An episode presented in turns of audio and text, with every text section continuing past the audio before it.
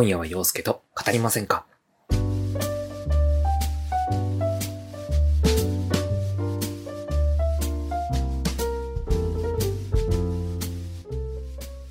皆さんこんばんは、陽介です。普段は聞き役として生活している僕、陽介が誰かに話したいと思うようなことをぽつりとつぶやいていく、そんな一人雑談ラジオの今夜は陽介と語りませんか？第53回目の配信です。皆さん、お盆明けの今日この頃、どうお過ごしでしょうか？頑張れていますか？踏ん張れていますか？僕はもう、やられています。はい。頑張れそうにないです。もう、お盆ロスがすごくて。もう、休み中にぐうたらしすぎたせいで、なかなかこう、仕事の復帰というかまあ、連休明けの初日、もうだいぶ疲れてしまって。で、今日が復帰というかまあお盆明け2日目なんですけども、今日もだいぶクタクタになって帰ってきました。はい。で、明日頑張ったら土曜日、週末がやってくるということで、はい。もうその休みをね、えー、もう楽しみに 明日一日踏ん張って頑張りたいと思います。はい。で、今回はですね、えー、まずですね、いただいたお便りのご紹介から、はい、していこうと思います。えー、前回のですね、第52回の僕がゲイの友達全然いないんですっていうお話をした回があったんですけど、そちらを聞いて、えー送ってくださったお便りがございます。えー、チュミファーさんでいいのかな？えー、ちょっとね、僕、英語に疎いので、ちょっと間違っていたら、すいません。えー、t-u-m-i-f-e-r チュミファーさんかな？えー、チュミファーさんからいただきました。えー、いつも楽しく聞いています。ありがとうございます。チェキのいびきが聞こえるときは特に好きです。なんとなんと、チェキちゃんのいびきが。あの、ちょっと話を挟むんですけど、あの、最近ね、こう収録方法を変えたせいか、あの、以前はね、ローテーブルの上だったりとか、あとはまあ、布団でね、腰掛けながら喋っていたりしたので、あの、こう、低い位置でね、撮っていたので、チェキちゃんのいびきっていうのをね、よく、はい、入っていたんですけど、最近こう、結構高めのデスクっていうんですかね。あの、普通の勉強机みたいな机にスマホを置いて収録してるので、はい。そのせいで、最近のエピソードはあまりジェキちゃんの声が入っていないんですけども、すいません。はい。えー続き読みます。えー今回はゲイの友達がいないのエピソードについて、ゲイの友達しかいない私がコメントします。えーシングルアゲインは面白かったですね。うん、面白かったですよね。結婚や子供を産むのんけの友達より、ゲイの友達とずっと仲良くできると思います。えー彼氏以外で共感できる人の存在も大事です。新しい人と会うのはやっぱりアプリの利用が役に立ちますが、趣味やイベントを通して何人かの友達が作れました。ほうほう。いろいろ計画する人と、えー仲良しになったらとても良いです。えーもちろん自分も何かを計画して人を誘うことが、えーとても良いです。近所の人をアプリで見つけて行ってみたいレストランへ一緒に行くこともおすすめです。えーという風に送ってくださいました。ありがとうございます。えー、チュミファーさんね。あの、ま、何度も言いますか、名前間違ってたらすいませんが、あのーまあ、これもね、勘違いだったら、あれなんですけど、もしかしたら僕ね、あの、インスタグラムの方で、あのーフォローし合って繋がっている方かなって思ってるんですけど、あのーもしね、その方だったら、普段こう、ストーリーとか、投稿とかで、いろんな方と仲良さそうに、こう楽しんでいる様子をアップされている方なので、あの、すごい、こう、こういう関係が広いなって思って、あ、すごいと思いながら日々、あの、見ていたんですけど、あの、まあ、そういう方からのコメントすごく参考になりますね。本当にありがたいです。あでもですね、あのー、こう、ね、あの、メッセージの中で、やっぱり新しい人と会うっていう、まあ、こういう関係を広げていくっていうのは、やっぱりアプリっていうのが、あの、いいんじゃないかっておっしゃってるんですけど、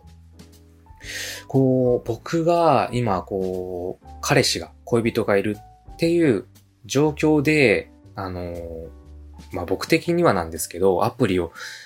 使うっていうのは、うん。なんかこ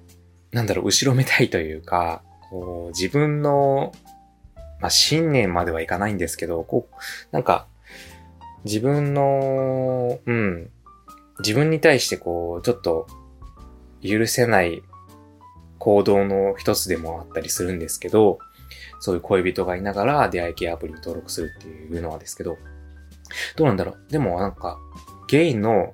まあ、出会い系アプリっていうのは今ちょっとあんまり、今の事情はちょっと知らないんですけど、友達を作る専用のアプリとかっていうのもあったりするんですかね？うん、どうなんだろう？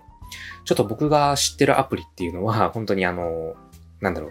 こう、友達だけではなくて恋人とか、あとはまあ、体目的、まあ、やり目とか、そういう目的で、まあ、いろんな目的で利用できるアプリっていうのしか知らないので、まあ、そのアプリで考えてお話しするんですけど、あの、まあ、もちろんね、こう、オープンリレーションシップをとって、まあ、お互いが合意のもとで、まあ、他にね、あの、恋人関係だけじゃなくて、もう外で、そういうね、なんか、あの、体の関係とかをやってきていいよっていうカップルももちろんいらっしゃると思うんですけど、あの、僕たちはまあそういう取り決めは行っていないですし、まあ、そういう話に一回なったことあるんですよ。うん。あの、付き合って半年ぐらいの時にね。早いですよね。半年でそんな話するなんて。うん。あの、僕らが、あのー、ちょっとね、友達作りとは別の話になっちゃうんですけど、僕らが付き合いたての頃、もう最初は大丈夫だったんですけど、3ヶ月か4ヶ月ぐらいになった時に、ちょっと体の相性的な問題で、うん、あの、ちょっとギクシャクした時期があったんですけど、で、そ、それを経て、ちょっと一回別れるんじゃないかっていうぐらい、本当にギクシャクして、で、まあその、ギクシャクしていた原因が、まあ体の、まあお互い求める、あの、欲求と相手が求める欲求の、まあ、頻度とか、タイミングとか回数とかっていうのが合わないよねっていう話になって、で、合わないんだったら、その、よそでやるっていう、あの、選択肢も作るっていう話になったんですけど、まあ、その時は、うん。僕もまあ、合わないからといって、あの、まずは、こう、今回ね、あの、ちゃんとこういう話ができたから、あの、話し合って、さらに、こう、なんだろう、完全に合わせることはできないけど、あの、二人のそういう、まあ、関係を続けていくために欲求を、まあ、頻度とかタイミングとかも合わせる努力をするっていうのをまず、うん。一回試してみてから、うん。まあそういう、ね、オープンリレーションシップするにしても、まずは、うん。努力をするっていうことをやってみてから、でいいんじゃないかなっていう話になって、うん。まあ、今は、まあ、その、ちょっと問題を経て、まあ、割とこう、お互いこう、歩み寄って、結構うまいことそこは、うん、やってるんですけど、あのー、まあ何が言いたいのかというと、僕自身、あの、なんだろう、アプリに対して、正直あんまり友、友達を作れるツールっていうのはあまり思ってなくて、まあ、もちろんアプリを通して、あの、ね、僕がシングル時代にアプリを使っていた時に友達を作ったこともあったんですけど、それって大体が、こう、アプリだけで会うっていうよりも、アプリで知り合って、えー、で、まあ、Twitter とか SNS とか Instagram とか、まあ、そういうので、まあ、人となりを分かって仲良くしていって会うみたいな。そういう、うん、あのー、時期を経ての、まあ友達になったっていうことが多かったんですけど、やっぱり、うん。それでも、最初はちょっといいなって思う人だったりとか、向こうもちょっとなんか最初は、こう、恋愛目的で見てたけど、まあでも今は友達みたいな感じで経たりとか、まあ、何にせよ、アプリでの出会いって割と僕だけかもしんないんですけど、こう、最初はやっぱり恋愛フィルターとか、こう、ちょっとこの人、あの、タイプだし、エッチしたいなみたいな、そういうなんか色目線で、絶対こう見てしまう、うん、見てしまっていたんですよ。僕はアプリ使うってなったら。うん。あとはなんか、こう、やっぱりこう、アプリで出会う人たちもそういう人が多かった。友達目的というよりも、やっぱり恋愛とか、うん。こう、体の関係っていうのを求めてる人の方が圧倒的に多かったイメージなので、まあそういう場所を、うん、付き合ってる人がアプリ使ってるの、どう思う問題みたいな、とあると思うんですけど うん。まあ、もしね、あのー、ゲイの人で、えー、友達作るっていうだけのそういう専用のアプリが、もしあるんだったら、まあ、あのー、ね。まあ、将来的に 使ってみたいなとは思いますけど、今のところはちょっと、うん。やっぱこう、僕としてはアプリっていうのは選択肢にないかなって思いますね。うん。まあ正直僕がシングルの時にアプリを使っていて、こうアプリ上でたまにいらっしゃるのが、こう、プロフィールに相方あり、友達だけ募集中ですみたいなのとか、うん、書いてる人って、まあ、結構いた記憶はあるんですけど、そういう人を見るたびに、なんか、まあもちろん、その時僕がシングルだったっていうので、恋人がいる人に対して、ちょっと嫉妬的なところもあったと思うんですけど、恋人いるのになんでアプリしてんだろうって思ったりとか、なんか、もし僕の恋人がアプリやってたら嫌だなーってちょっと思っちゃったりもしてたんですけど うん。なんかそういう意味で、なんかそう思う人もいるのかなって思って、まあ、そういう意味でもちょっとアプリってのを、うん、使うのはちょっと、心もとないって言ったらおかしいか。なんかちょっと、うん、忍びない感じはしますね。うん。まあでもまあ、やっぱり今は SNS かなって思ってます。自分で結論付けちゃいますけど。うん。やっぱり、こう、今はね、正直使ってるのはこの今、陽介として使ってる Twitter とインスタだけになるんですけど、SNS って。あのー、まあ今、陽介としてこう使ってる SNS アカウントでも、まあ、たまにこう交流させていただいてる方とか、うん、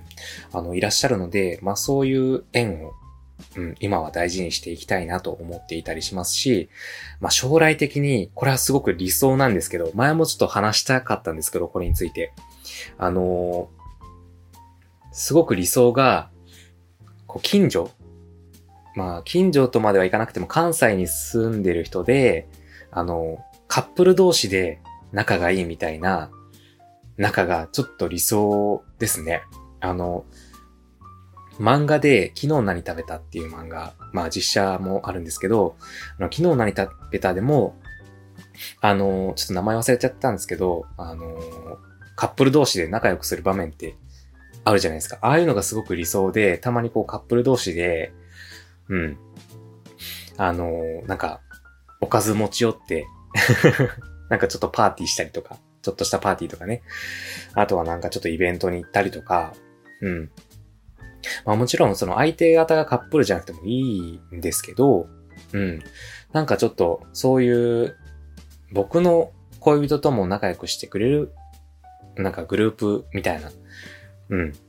そういうのがちょっとなんか、うん、まあ将来的にそういうなんか仲の友人ができたらいいなって思ったりしてて、うん。まあ、理想も理想で、そういうのってなかなかなさそうだし、まあカップル同士もカップル同士でなんか、わかんないですけど、まあマウントとか、あとはなんか、万が一こう浮気とかがあったりとかしてなんかややこしいとかあるかもしんないんですけど、うん、そういうのがなんか理、理想だったりしますね。うーん。なんか、すごく話が逸れちゃったんですけど、はい。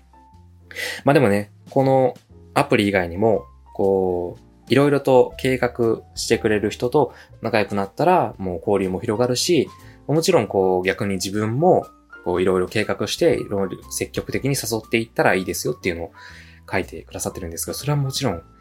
本当にそうだなって思うので、うん。まあ、それはね、あの自分も積極的に行くっていうのを、はい、実践して、今後の、はい、あの人脈というかまあ、友達作りに活かしていきたいと思います。はい。えー、チュミファーさん。はい。えー、名前間違ってたらすいません、何度も 言ってしまって。えー、チュミファーさんありがとうございました。はい。というわけでもう、あのー、ちょっと、予想外にお便りが、あの、お便りっていうか お便り関連の話が長くなってしまったんですけど、えー、今回はちょっと軽く、こう、まあ、お盆明けということでね、お盆休みに、えー、過ごしていた、はい、僕のお盆休みについて、はい、話していきたいと思うんですけど、まあ、あの、お盆休みが6日間あったんですけど、6連休ですね。えー、6日間中5日間引きこもっておりました。はい。まあまあ、あの、前の配信でも、まあ、病み上がりなので、まあ、ほぼ引きこもると思いますっていうか、まあ、おとなしくしときますって、言ったんですけど、まあ、有言実行いたしました。はい。まあ、そんな中でも、あの、唯一1日だけお出かけをした日がありまして、まあ、その日はすごく充実した一日になったんですけど、えー、まずお昼にですね、インド料理屋さんに行きました。それがですね、えー、まあ、兵庫県の西宮市の甲子園にあります、えー、スターキッチンっていうインド料理屋さんがあるんですけど、うん。えー、まあ、僕、まあ、すごくね、あのー、甲子園って、まあ、子供の頃もよく行ってたし、うん、すごいゆかりのあるというか、まあ、自分思い出深い場所なので、あの、よく行くんですけど、そこの、まあ、えー、甲子園に、ララポート甲子園っていうショッピングモールがあるんですけど、まあ、そこの南側の入り口に近いところにこのスターキッチンっていうインド料理屋さんがあって、そこのインド料理屋さんのスターキッチンのカレーがすごく美味しいんですよ。うん。カレーとナンね。うん。そこのカレーとナンが大好きで、よくね、友達と一緒に行くんですけど、うん。あの、そこにだいぶ久々に行けて、うん、すごく美味しかったです。うん。なので、まあ、もしね、あの、兵庫県、あの西宮市、甲子園に、えー、いらっしゃるっていう方がいらっしゃいましたら、えー、このスターキッチンっていうインド料理屋さん、とてもおすすめですので、ぜひ行ってみてください。はい。で、このインド料理屋さんに行った後は、えー、とあるお店に行きました。それがですね、えー、まあ僕と同じように、えー、ポッドキャストで、はい、ラジオ番組を配信されている、えー、ボエさんっていう方がいらっしゃいまして、ボエさんは、新宿2.5丁目ラジオっていう番組を、はい、えー、他にお二方、ブイゾさんって方と、えー、こじこじさんっていう方がいらっしゃるんですけど、そのお二方とボエさんの3人で、えー、配信されてるすごく、すごく癒される、うん、番組があって、もう毎週本当に木曜日、あのー、仕事終わり癒されるために うん、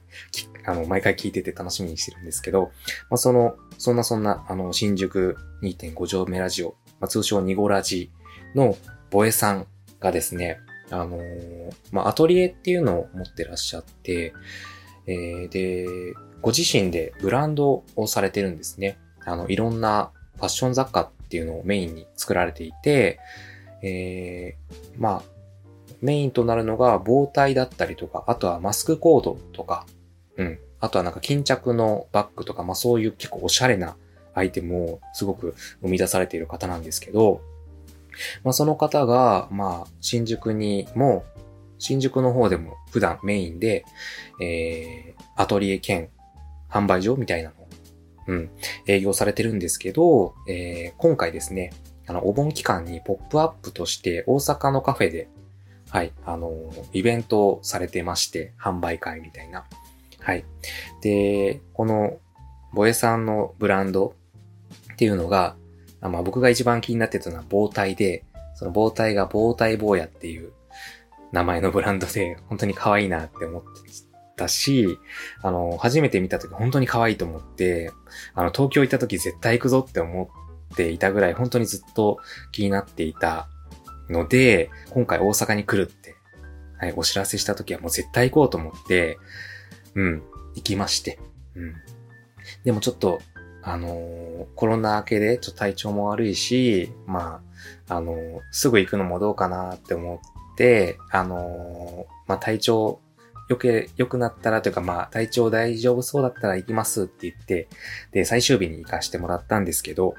うん。もう本当にね、あのー、行った時は、どのアイテムにするか、本当に迷いました。で、最終的に、あのー、おしゃれな棒体を、はい。あの、可愛い可愛い棒体をいただきまして、まあ、あの、おしゃれすぎて、あの、普段使いできるというよりかは、まあ、どこかなんかかしこまった結婚式とか、あとはなんかパーティーとかに使えるような棒体なんですけど、まあ、また何か特別な機会に、はい、使わせていただこうかなと思いました。はい。で、まあ、こうやって、あのー、ポッドキャストを通して、まあ、配信者さんとかに、まあ、あの、コメントをしたりとか、まあ、あとはまあ、ご感想の DM とかを送ったりすることは、何回かあったんですけど、まあ、こうやって直接会うことは初めてだったので、あ、いつも聞いてるあの声だと思って すごく、あのー、ね、あの、本当に行く前はドキドキだったんですけども、あのー、着いた後はすごく、なんか、癒されて、うん、すごくあの勇気出して行ってよかったなって思いました。はい。で、まあ本当にあの、ブランドもとても素敵ですし、あの、そのボエさんがやっていら、っしゃる新宿2.5丁目ラジオっていうポッドキャスト番組も本当にとても素敵なので、はい、神々だな。うん。あの、とても素敵なので、はい、ぜひ、えー、このボエさんがやっていらっしゃるブランドが、えー、アトリエボエだったかなすいません、名前間違ってたら。アトリエボエっていう、えー、ブランドと、あとはまあ、ポッドキャスト番組が新宿2.5丁目ラジオなので、はい、ぜひ、えー、聞いてみてはいかがでしょうかというか、まあ、チェック、ぜひしてみてください。はい。そんな、まあ、インド料理屋さんと、まあ、ボエさんのポップアップショップに行っただけでもだいぶ充実した一日なんですけども、なんと夜にも、はい、予定がありまして、えー、夜はですね、友達あの、インド料理屋さんも、ボエさんのポップアップショップも、友達と一緒に行ったんですけど、その友達と、その友達の両親、友達の家族と一緒に、えー、夜に、あの、大阪にあります、Do With Cafe っていう料理屋さんに行ってきました。で、その Do With Cafe っていうのがですね、あのー、僕知らなかったんですけど、結構有名らしくて、そこがですね、あの、まあ、居酒屋さんっていうと、まあ、そんなガヤガヤしないんですけど、割とこうカフェバーみたいな、あの、スペースがあって、えー、そのスペースにステージもあって、まあ、そこで、えー、夜、ドラァグクイーンさんがショーをやるっていうショータイムも見れるっていうご飯屋さんが、はい、ありまして、そんな Do With カフェに行ってまいりました。はい。あの、なんか友達のお母さんが最近、ドラァグクイーンを題材にした、確かクイーンっていう作品だったかな？クイーンっていう映画を見たらしくて、まあ前々からすごくドラッグクイーン大好きだったらしいんですけど、そのクイーンっていう映画を見た後にもドラッグクイーン見たいっていう感情が抑えられなくて、で、でもなんか、やっぱりこうイベントとか、そういうなんかゲイナイトとかっていうのはまあ女性とか行けなかったりするって聞くんですけど、まあそういうのよりももっと気軽に、あの、見れる方がないかなって調べてたら、この Do With Cafe を見つけたみたいで、えー、まあ、その機会に僕も誘われて行ったっていう感じなんですけど、あの、僕ドラッグクイーンさんのショーを見たのが初めてだったんですよ。もちろんこの映像とかで、ま、見たことあるんですけど、生で拝見するのは初めてで、うん。あの、感想を言いますと、あの、すごく面白かったです。うん。迫力がもうほんと満点でした。ちょっと、その、ドラッグクイーンさん、その日は2名いらっしゃったんですけど、そのドラッグクイーンさんの名前はちょっと忘れてしまったんですけど、あの、本当にこう、口パクでのパフォーマンスをされてたんですけど、衣装とかもすごく凝っていて、あの、ダイナミックな感じの衣装で、もう、身振り手振り。まあ、ダンスまではいかないんですけど、こう、なんか迫力を伝えるような身振り手振りで、本当に、うん、こう、音楽に合わせて、うん、なんか演じきるみたいな感じで、すごく面白かったです。うん。なんか、もっといろんな人の、うん、あの、ショーとか見たいなって思いますし、あとは僕、前々からドラァグクイーンさんで何人か、あの、こう YouTube でね、あの動画とかを日頃よく見ているドラァグクイーンさんいるんですけど、そのドラァグクイーンさんのショー、いつか見に行きたいなって思っていたりするので、はい。あの、いつかは、こう、こうカフェっていう形ではなくて、こうイベントとかで見に行けたらいいななんて、はい、思って、こう、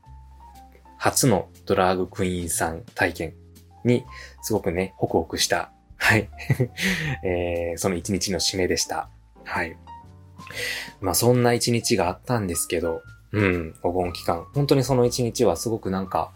なんだろう、一日だけで、こう、一週間遊んだぐらいの なんか、充足感がありましたね。うん。とても、はい、あの、楽しい一日でした。はい。で、まあ、他のね、5日間は引きこもっていたって言ったんですけど、うん。あのー、まあ、引きこもっていたって言っても、まあ、ずっと、まあ、だらだらと寝ていたとか、そんなんではなくて、あのー、まあ、いろんな作品に触れたりしてました。まあ、あのー、こう次回以降とかにね、この作品についていろいろ語れたらなとは思うんですけど、まずはですね、えー、フェアウェルっていう映画を見ましたね。これはもうずっと見たくて、確か、あの、映画上映されたのが2020年の、うん、夏とかだったかな本当にコロナ禍真っ最中の頃で、あの、見に行きたかったんですけど、行けなかったたんですよね。まあ自分、行けなかったというよりかは、こう、あのコロナをちょっと怖がっていて、あまりこう出歩けなかった時期なので、見に行けなかったんですよ。で、まあそれ以降、まあ配信されたのはしてたんですけど、まあその後もなんだかんだこう、あの、後回しにしてしまっていて、やっと見れたっていう感じなんですけど、そのフェアウェルっていう作品が、映画はですね、実話なんですけど、えー、中国の家族、えー、親戚家族を題材にした映画で、えー、おばあちゃんが末期の肺がんにかかってしまうっていうことが、まあ、わかるわけなんですよ。でも中国ってなんかこう風習で、こう末期の癌の宣告っていうのは本人にしなくて家族だけに行う。で、その家族、宣告された家族も、その本人に対しては、こう、死ぬ直前まで、こう、秘密を守りきるっていう風習があるらしくて、まあ、もしかしたら昔の風習なのかもしれないんですけど、まあ、その、おばあちゃんの癌が分かっても、周りの人たちは、こう、秘密を守る。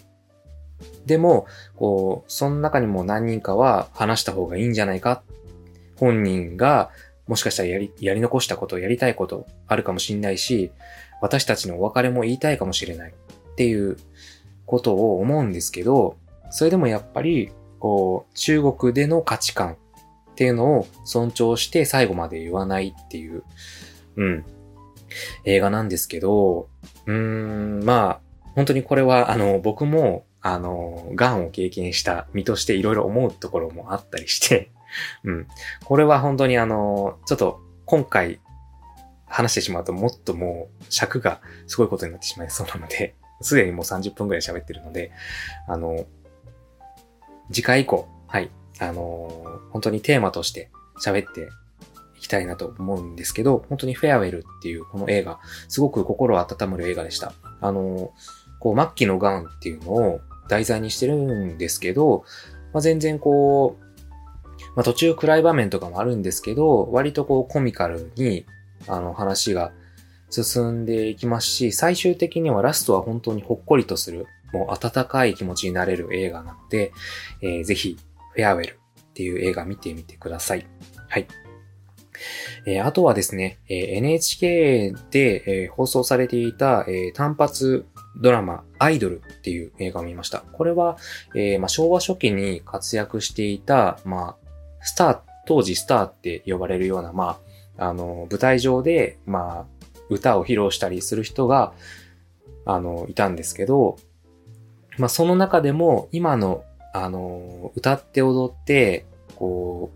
う、ね、人を魅了するアイドルって呼ばれる職業はあるんですけど、そのアイドルの元祖と呼ばれている、あの、アイドールっていう、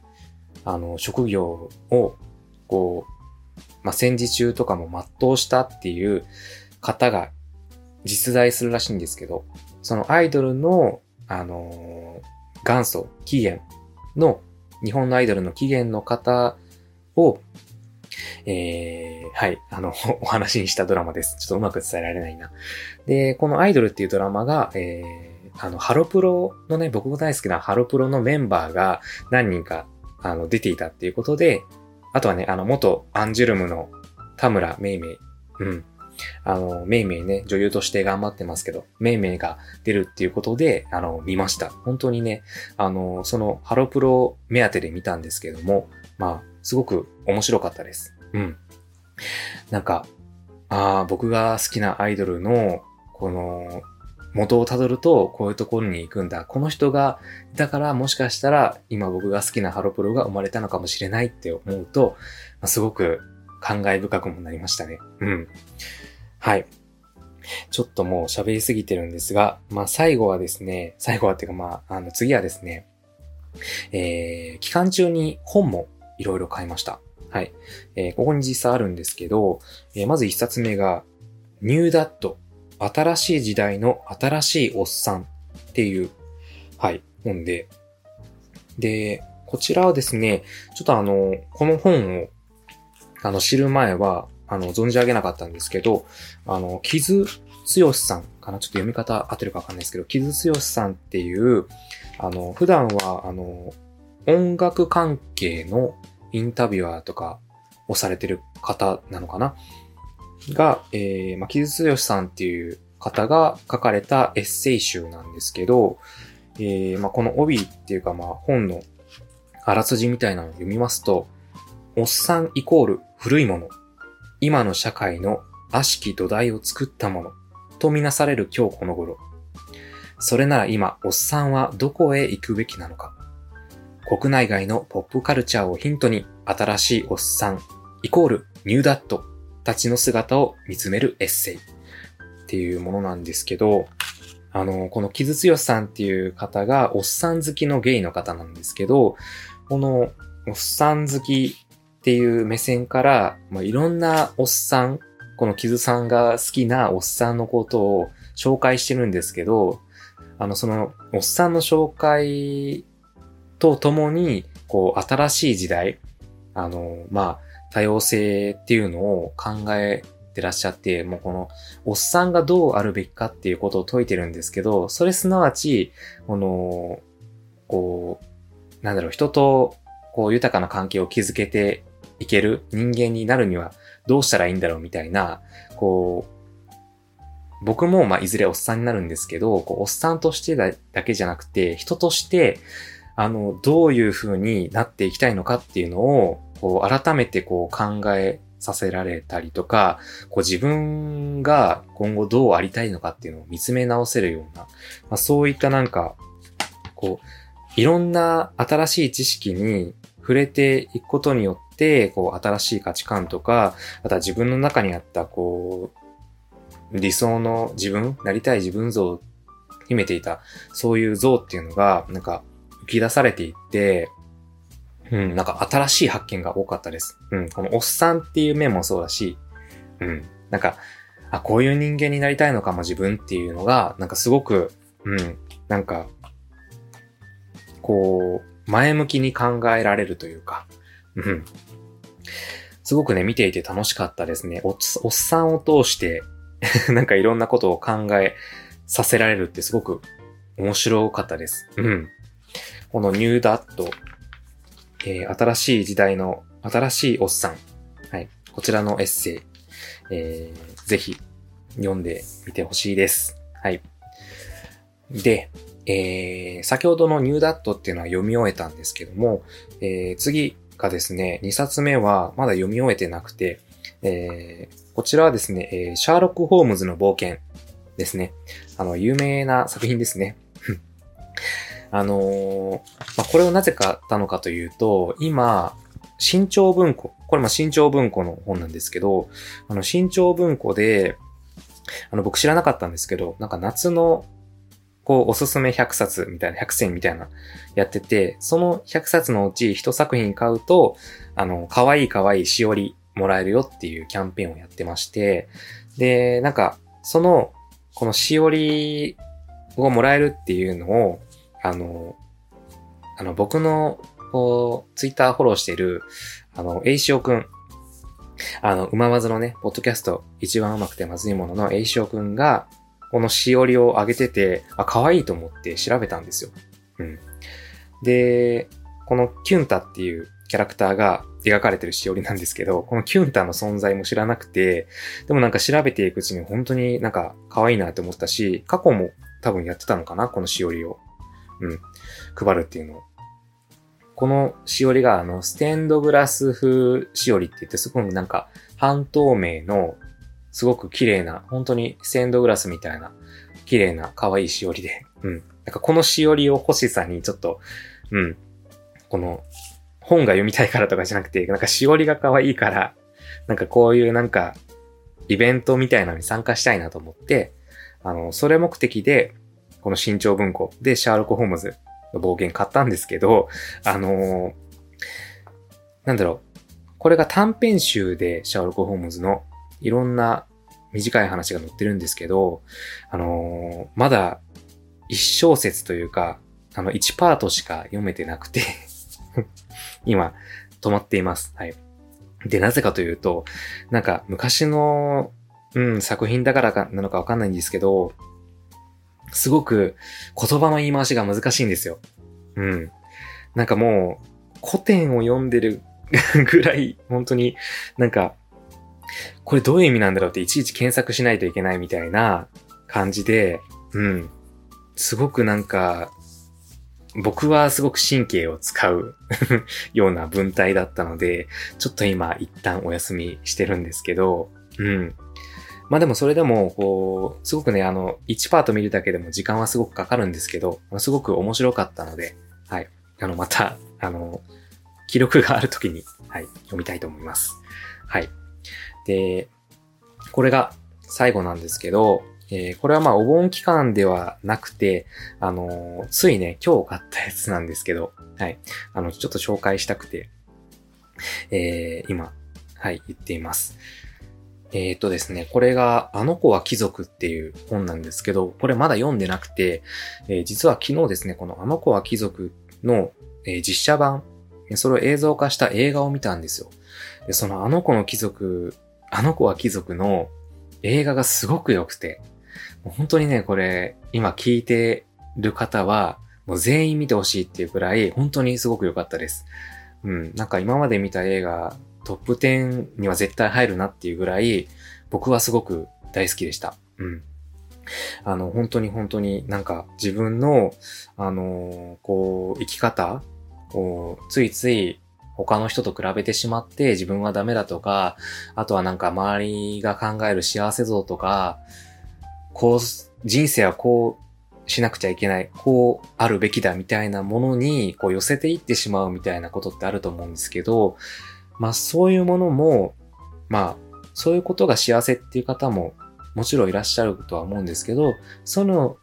だけではなくて自分が思う幸せっていうのを貫き通すみたいな、そういう、うん、あの信念を貫くみたいなものを、あの、優しくこう、背中を撫でながら、こう、それでもこう背中を優しく押してくれるみたいな、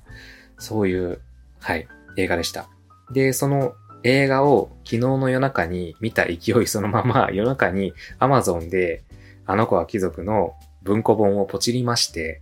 で、さすが Amazon さん頼んだ夜中に頼んだものがその日のうちの夕方に届くっていうね 本当に素晴らしい便利な時代になりました。本当に配達員の皆さん無理しないでください。本当にありがとうございます。で、このあの子は貴族、本当に良かったので、一緒に本も、はい、買ってみて、これも読もうと思います。ちょっとシャーロック・ホームズの冒険はちょっと難しすぎるので、先にこっちのあの子は貴族読もうと思うんですけど、うん。はい。まあ、そんな感じで、たくさんの、えー、作品に触れたお盆休みでもありました。はい。なんか今回、軽く話そうと思って10分くらいで あの、まとめようと思ったんですけども、なんだかんだ、こんなに長く喋ってしまいました。はい。えー てなわけで、そろそろ締めたいと思います。皆さんはどんな盆休みを過ごしていらっしゃいましたか？はい。もしね、何か楽しいことがありましたら、コメントや、えー、お便りなんかで教えていただけますと嬉しいです。はい。えー、というわけでね、えー、お盆明け、うん、僕はもうだいぶ今、お盆明け2日目で、もうだいぶヘトヘトというか くたくたになっていますが、うん、明日一日頑張って休みが待ってるぞっていうことで、はい、頑張りたいと思います。皆さんも日々頑張ってください。はい。というわけで、えー、この後は、チェキちゃんの散歩に行って早めに寝たいと思います。はい。うん。まあ皆さんもね、たまには早めに寝て、はい、ゆっくり体を休めてくださいね。というわけで、えー、また次回お会いしましょう。以上、洋介がお届けいたしました。バイバイ。